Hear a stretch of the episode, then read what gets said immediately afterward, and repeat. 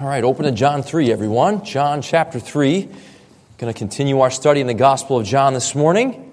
And as you can see there on the screens beside me, the title of this morning's message is He is the Christ. I almost entitled the message, You Are Not the Christ, but He is. I almost just right out of the gate just said, You are not Jesus. And I guess I'm kind of saying that by saying that I almost said that. But if I, let's just go with it. If I say that to you, you're not Jesus, probably your response is, Thank you, Captain Obvious. Wow, I didn't know I was going to learn something this morning. So glad I came to church. But it's true, we are not Jesus. Another way to say it, we are not the Christ. Another way to say that, because this is what Christ means, we are not the Messiah. Jesus is the Messiah. What we're going to see in John chapter 3 today, in this brief section of Scripture, is we're going to see John the Baptist and how his understanding that he was not the Messiah and his understanding that Jesus alone was the Messiah actually resulted for him, get this, it resulted for him in great joy. And likewise, we're going to learn that our understanding that we are not the Messiah, even though that sounds so obvious, but we're going to dig into what that means more. But our understanding that we are not the Messiah, but that Jesus alone, Jesus exclusively is the Messiah, can actually result in great joy. And I think I could add to that peace, relief, comfort. That's where we're going this morning in John chapter 3. Read with me the first three verses of our section, verses 22 through 24. It says, After these things, Jesus and his disciples came into the land of Judea, and there he was spending time with them and baptizing.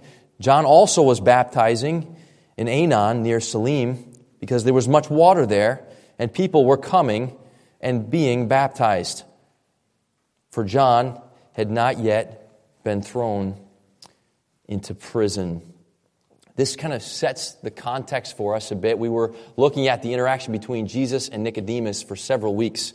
Well, now the author of the Gospel of John, the Apostle John, turns his attention back to John the Baptist, the other prominent John, okay? John the Baptist. Turns his attention back to John the Baptist and says, John the Baptist ministry was going on simultaneously with, with Jesus' ministry, and he had baptized Jesus, and then Jesus began preaching and traveling and gathering disciples. And so simultaneously, these two men were ministering.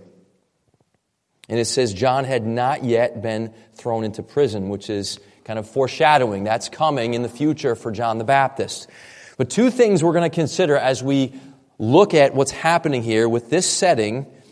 Two things I want us to consider and observe together. One the sovereignty of God in Christ's exclusive messiahship, okay? The sovereignty of God in Christ's exclusive messiahship. And two, the joy of man, we could say our joy in Christ's exclusive messiahship.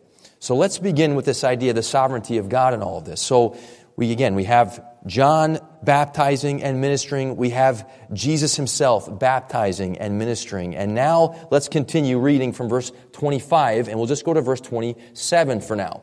And here we start to see this idea of the sovereignty of God and what's going on. It says, Therefore, there arose a discussion on the part of John's disciples with a Jew about purification. And they came to John and said to him, Rabbi, which is another way of saying teacher, Rabbi, he who is with you beyond the Jordan, to whom you have testified, behold, he is baptizing, and all are coming to him. Verse 27 John answered and said, A man can receive nothing unless it has been given him from heaven. Do you see what's happening here? John's followers, understanding the nature of his ministry and the importance of his ministry, they're noticing that Jesus' ministry is starting to grow beyond that of John the Baptist and starting to overshadow that of John the Baptist, and they're a little bit concerned about it. So they say emphatically, hey, everybody's going to him now. In fact, it says, if you look ahead in chapter 4 and verse 1, right there, look what it says. The Lord knew the Pharisees had heard that Jesus was making and baptizing more disciples than John. So that's what was happening. Jesus' ministry was growing and spreading, and John's ministry was shrinking. And they are disturbed by that. They were loyal to their teacher. This is kind of human nature. Someone we admire, we look up to, someone we've learned from. They're loyal to him, and so they're concerned about it. Here's the question Is John concerned about it? Look what he says. We read it, but look again.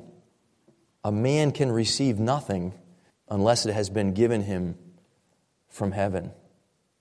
John understood that this was all part of the plan, that God was the author of the story, and this part, including John's shrinking influence, that too, part of the plan.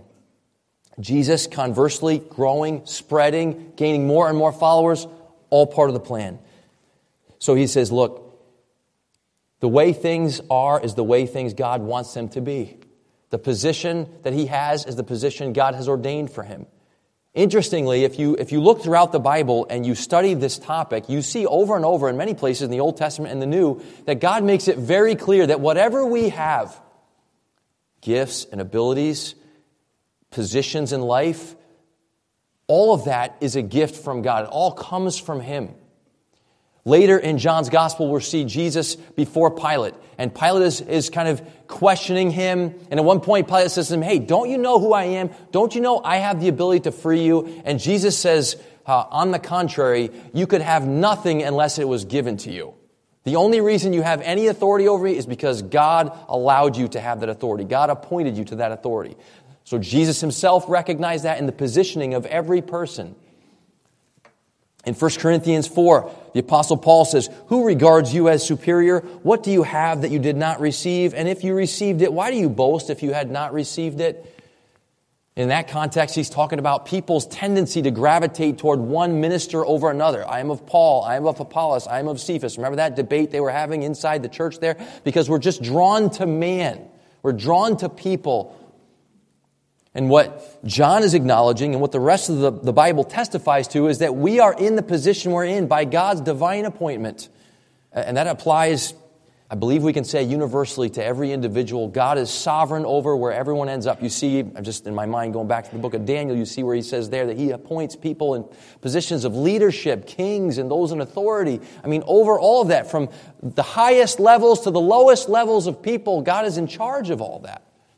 And John is resting in that reality and even teaches and encourages his disturbed followers with that reality. Hey, this would never happen unless this were God's divine plan. So his way of saying it, a man can receive nothing unless it's been given him from heaven. Later, and you know this, it was read earlier, but later he'll say, He must increase, but I must decrease. And interesting, if you look at that, that's in verse 30. If you were to look at that in the original and you were able to look at the words, you, you see this, this word that's translated must there. It's actually the word that means it is necessary for John the Baptist to decrease. It is necessary for Jesus to increase. In God's sovereign and invincible plan, Jesus must shine brighter and brighter and brighter. And, and John, in some ways, he is fading. It is necessary for that to happen. Now, before we go farther and before we dig into the topic of how this kind of counterintuitively can result in joy for us, let's just develop it a little bit more. Most of us have lived enough life to know that, that things at times don't go our way. Most of us have been burned in some situation in which we were trying to maybe help someone, maybe even minister to someone, and it didn't turn out the way we would have wanted it to turn out. That could have been a family member, could be a child, could be, you could be struggling right now with a child or a grandchild. They, you're trying to help.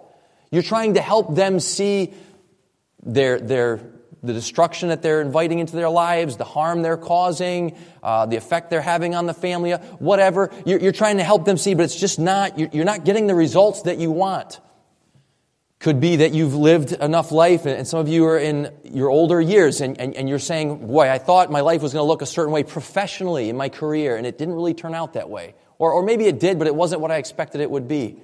Or in, in ministry, in some endeavor in that realm, you thought, well, it's going to be a certain way, and you, had, you looked forward to it being a certain way, and now you're older, and you're like, wow, I've, I've lived it now, and, and it's not what I thought it was going to be. Or, or you're just looking at your life, and you're thinking, boy, what's, how much is left, and what am I going to accomplish here? And, and there's a sense in which passages like this one tell us it is, it is by design that all of us are getting smaller and smaller and smaller.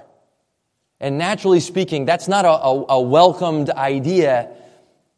We don't like the idea of, of, of being shrunken down to size or, or sidelined or to use sports analogies benched or to re- have to retire or whatever i mean we want to be in the game and that, that's good and that's appropriate but there's also something going on here that has to do with the vertical of this and it's, it's god it's God saying, hey, I have, I've got the plan here. I'm the Savior. I'm the Messiah. I know what I'm doing. And it's necessary for you to become small, for you to decrease that He may increase. I, uh, I heard years ago of a young, a young missionary who's eager to get out there, get on the field, and he was talking with a mentor, an older, seasoned elder missionary. And he said to him, is all, all pious, right? And he said to him, Pray, pray that I will be small. Pray that I will be nothing. To which the elder missionary responded, You are nothing. Take it by faith. It's so good of God to acquaint us with our insignificance and smallness in the strange paradoxical way that actually can lead to freedom and peace and joy in our earthly endeavors. Doesn't mean we throw them away. Doesn't mean we have no ambition. Doesn't mean we don't try to help people. Doesn't mean we don't try to minister. Obviously, we do. Obviously, we believe in ministering and shepherding in a, in a church context and all these other good things. But, but there's this vertical truth here that we are being invited to rest in which tells us God is God. And as the Steven Curtis Chapman song goes, God is God and I am not. And that is good news. All right, let's continue. Let's get into a little bit more of this, this consequence or result or benefit of joy. Uh, notice in verse 28, John says, You yourselves are my witnesses that I said, I am not the Christ, but I have been sent ahead of him. He who is the has the bride is the bridegroom, but the friend of the bridegroom who stands and hears him rejoices greatly because of the bridegroom's voice. So this joy of mine has been made full. Now, now notice there in verse 30, notice the, repeat, the repeated term uh, joy. That was first in rejoices greatly. In my translation, it says that because of the bridegroom's voice. And this, there it is again, joy of mine. And he says it's been made full. So do you see the emphatic language there? And he's using the, the illustration or the analogy of the friend of a bridegroom. Like if, you, if you're the best man in a wedding and you're excited for the groom to be finally united with his long awaited bride. This is the way John thought of Jesus' union with his church. Jesus gathering his people to himself as Jesus ministered and preached the gospel and the lame and the sick and the broken and the wretched and all the gnarly sinners like us came to him he welcomed them. He taught them truth. He, he showed them to be, he showed himself to be their Messiah. He was preparing them for the cross that would come, that would finally bring about their salvation. He was ministering to them, and John rejoiced in what was going on.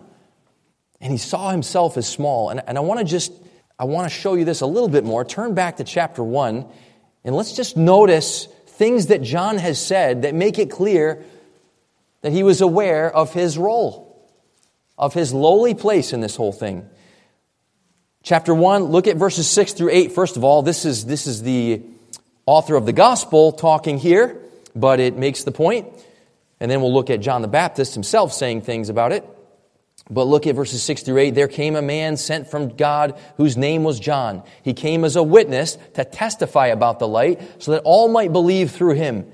He was not the light, but he came to testify about the light. So it makes it explicitly clear. He was not the light, but he came to testify about the light. Now, look what he says. Look down at verse 19 through verse 21. This is the testimony of John when the Jews sent to him priests and Levites from Jerusalem to ask him, Who are you? He confessed and did not deny, but confessed. I mean, notice the repetition there. He confessed, did not deny, but confessed, I am not the Christ. They asked him, What then? Are you Elijah? And he said, I am not. Are you the prophet? And he answered, No. I mean, could he be any more clear? they, were, they were inflating, exaggerating the significance of who he was in some way. And he's insisting on the opposite. I'm not the Christ. I'm not Elijah. I'm not the prophet. Jump down to verse 26. I baptize in water, John says, but among you stands one whom you do not know. It is he who comes after me, the thong of whose sandal I am not worthy to untie. I'm not even worthy to be at this man's feet. He's so much greater than me. He's so far beyond me in importance, in influence, in value, in ability. Verse 30. Jump down to verse 30, chapter 1. This is he on behalf of whom I said, After me comes a man who has a higher rank than I, for he existed before me, which is his way of saying he's, he's God. Later he'll say he's the Son of God. I mean, John saw clearly in these moments how small he was and how big Jesus was. And he knew what people needed. He knew, listen, start with this. He knew what he needed was he needed Christ's rescue. And he knew what other people needed was they need Christ's rescue. And he knew what the world needs is the world needs Christ's rescue. And he knew that wasn't of him. And he couldn't do it. And he wasn't worthy. He was simply there to testify to say, I, I can't save you, but I know who can. He was a herald, he was a preacher, and he was liberated to fulfill his role, his lowly role, his decreasing role, a role that um, was important but ordained by God was limited and temporary. It even alludes to it back in John chapter 3. Turn back to our passage. It alludes to it. We read it earlier where it says he's not yet been thrown in prison. Do you know that not too long after this, John ends up in prison? And then not long after that, he ends up killed, beheaded by Herod. And there's a place there in Matthew 11 you see where, where John is questioning at that time whether or not Jesus is the Christ. And it's likely because of what he was going through, that wasn't fitting with what he thought it would look like. He's on uh, death row. You talk about your ministry shrinking. Nothing shrinks your ministry faster than dying. So he was struggling. He was human. He was wrestling. In these moments in chapter 3, there's clarity. In Matthew 11, later, there's human, normal, fragile struggle. And he's like, what is going on here? Well, we have all of these indicators given in this story for God to make it really clear that He alone, that Christ alone is the Messiah. He's the Savior. John was not. I am not. You are not. Your favorite preacher is not. Your favorite politician is not. Your, your favorite social media influencer is not. There is only one. It is Christ. And, and frankly, it's, it's an understatement to an infinite degree. This is an understatement to say, but saving just one person is so far beyond us.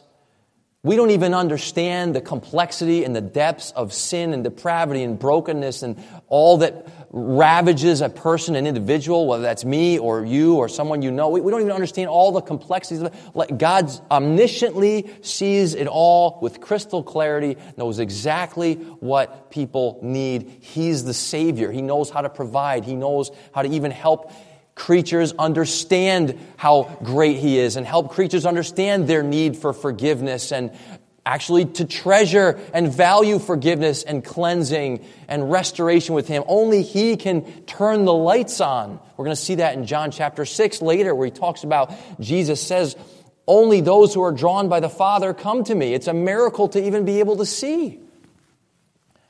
So, I mean, I think back to um, the Warwick Mall. I haven't been there since we've moved here, which I'm glad because I hate going to the mall. But the Warwick Mall used to have the big Atlas guy, the big statue. Is he still there? He's, it's not there anymore? Okay, gone. But it used to, you remember, it used to be there, right? And the guy's bulging muscles holding up the earth, and it's kind of, you know, impressive looking thing. Look, the reality is no, no, no one's shoulders, no one's muscles are big enough for the earth. Okay, that's obvious. But even like one person, even one, I mean, I, this is humbling in a counseling role where I find myself meeting with people in my office, and, and so often I'm thinking in my mind, Lord, please help. Because I start to, to sense the complexity, the layers of the struggles somebody's happening, having, the, having the depths of their pain, their resentment, their anger, the bitterness, the conflict that's gone on for years. And I'm like, God, I'm just seeing like this much of something you see so clearly. And Lord, you alone, you're the wonderful counselor. Please help. Burden is too great for us to bear. Not meant, not meant to bear it. And we all have some of what is called Messiah complex. We all have some version of that, level of that. Another term is white knight syndrome. You may have heard of that one, or savior complex. I found an article, I'm going to, I'm going to read a little excerpt from it. I found an article not long ago of a pastor who, who wrote about his, his burnout. He was experiencing pastoral burnout, and he got some counsel and some help.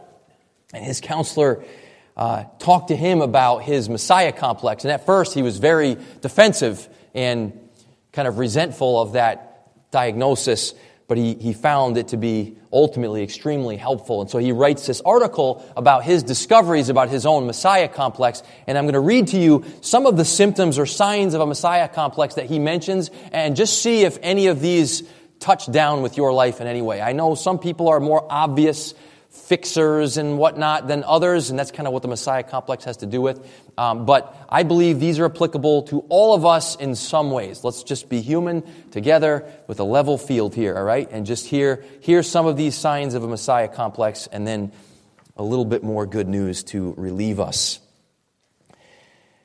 Number one sign is you feel the need to jump in to fix whatever difficulties a person is going through. Now, he's not meaning to say that you should just be insensitive and not care. And, and he's not meaning to suggest that we shouldn't help people. We absolutely should, and of course we should. And part of loving and serving people is trying to help them. But he's just saying, at some deep level, when there's like this frustration and angst or anger or irritation or whatever with people in a situation like that, like look for these symptoms of a, you may have an inflated view of your own influence or importance and Again, to reiterate, God is here this morning to lovingly divest you of that. Okay, number two, you feel like you know what's best for others even more than they do for themselves. Number three, you feel that it's your responsibility to keep your friends or loved ones on the right track. Number four, you trust yourself more than any trained professional or expert to help address other people's problems. Again, there's the footnote here. Some of these, there are times when professionals might not be seeing things clearly, but just generally speaking, things to consider. Number five, you find yourself doubting the credibility and efficacy of professionals. Number six, you start paying another's financial costs, which can be helpful, but there's a big difference between helping out in hard times and becoming a go to source of funding for someone else because of what that does for you in this sort of codependent relationship. Number seven, you're certain that without you, your friends or loved ones would be toast. Who hasn't thought that at some point? Or maybe they're already toast and you just feel like it's your job to tell them they're toast. you expend so much energy trying to fix others that you burn yourself out. That's number eight. Say that one again. You expend so much energy trying to fix others that you burn yourself out. Number nine, you feel that it's your responsibility to change people. Number 10, and some of these overlap, you think you're the only one who can help. And finally, number 11, You believe someone out there is capable of single handedly making everything better, and that person happens to be you. Okay, so some humor sprinkled in there. Some of them maybe you can't relate to or identify with, but I would guess that some of them you can identify with and say, oh, yeah.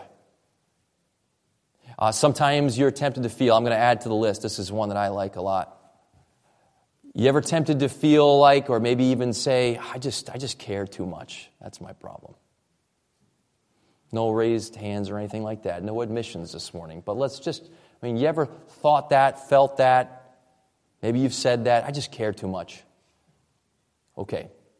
So, reality check for just a moment. Try to deliver this softly. No, you don't. no human fallen creature cares too much. If you're angry and irritated and stressed out because of someone else's struggle or difficulty, that's not because you care too much. It's probably because you think too much of yourself and too little of God. And somewhere, somehow, perhaps you have, we have, include myself in this, we have overlooked the sole exclusive messiahship of Jesus. And God is here this morning to lovingly confront, address, and even invite you to a different perspective. To be able to say with, with John, I must decrease. It's okay. I don't have to be on the front lines. I don't have to be the one to make the change or see the change, even. I mean, so many things that happened throughout the Bible, these people that God was working their lives and they played a prominent role, but they didn't even see the fruition of what they promised. I mean, from Abraham forward, right? But that doesn't mean the story wasn't going along just as planned. God was doing his thing. This is, it's amazing to me. This is what's awesome about Scripture, is this passage we've been looking at this morning addresses like the most grandiose narrative. I mean, literally the narrative that makes sense of everything, that gives meaning to the whole universe from the beginning of time till now. It's on this enormous, high, high level, transcendent level, and it's super significant, to put it mildly, in all those cosmic ways. And it touches down right in my very life and yours. Because John invites us to say with him, I'm not the Savior. But Christ is. Amen. And He's my hope. And He's faithful. And He's reliable. And He knows all. And He genuinely cares and loves with absolute purity. No ego sprinkled in like we tend to do. Just complete and absolute pure love. And his testimony is here to say he, is, he has come for you thousands of years ago.